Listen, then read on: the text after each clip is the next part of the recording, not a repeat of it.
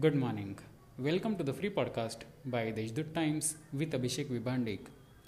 Let us listen to the morning news bulletin. Sowing of kharif crops continued to remain subdued for the second consecutive week because of delay in the onset of southwest monsoon over several parts of the district.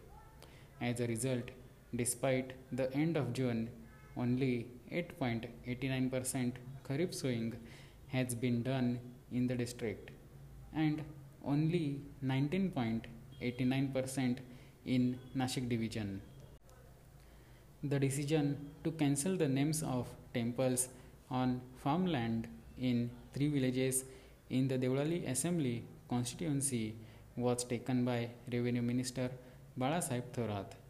Saroj Ahire said that this has brought relief to thousands of farming families in Vihidgaon, Beladgavan, and Manoli villages in the constituency. The efforts made by Saroj Ahire were a great success. Farmers in three villages celebrated as the long pending issue has been resolved.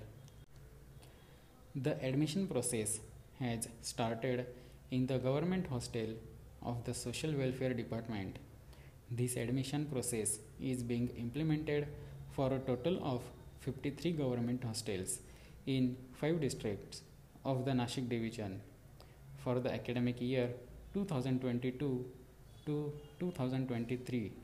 The school students will be admitted till July 15, 2022, while the students who have taken admitted in the vocational course will be eligible for the academic year. The Social Welfare Department has appealed to apply by September 30, 2022. These are some of the main news.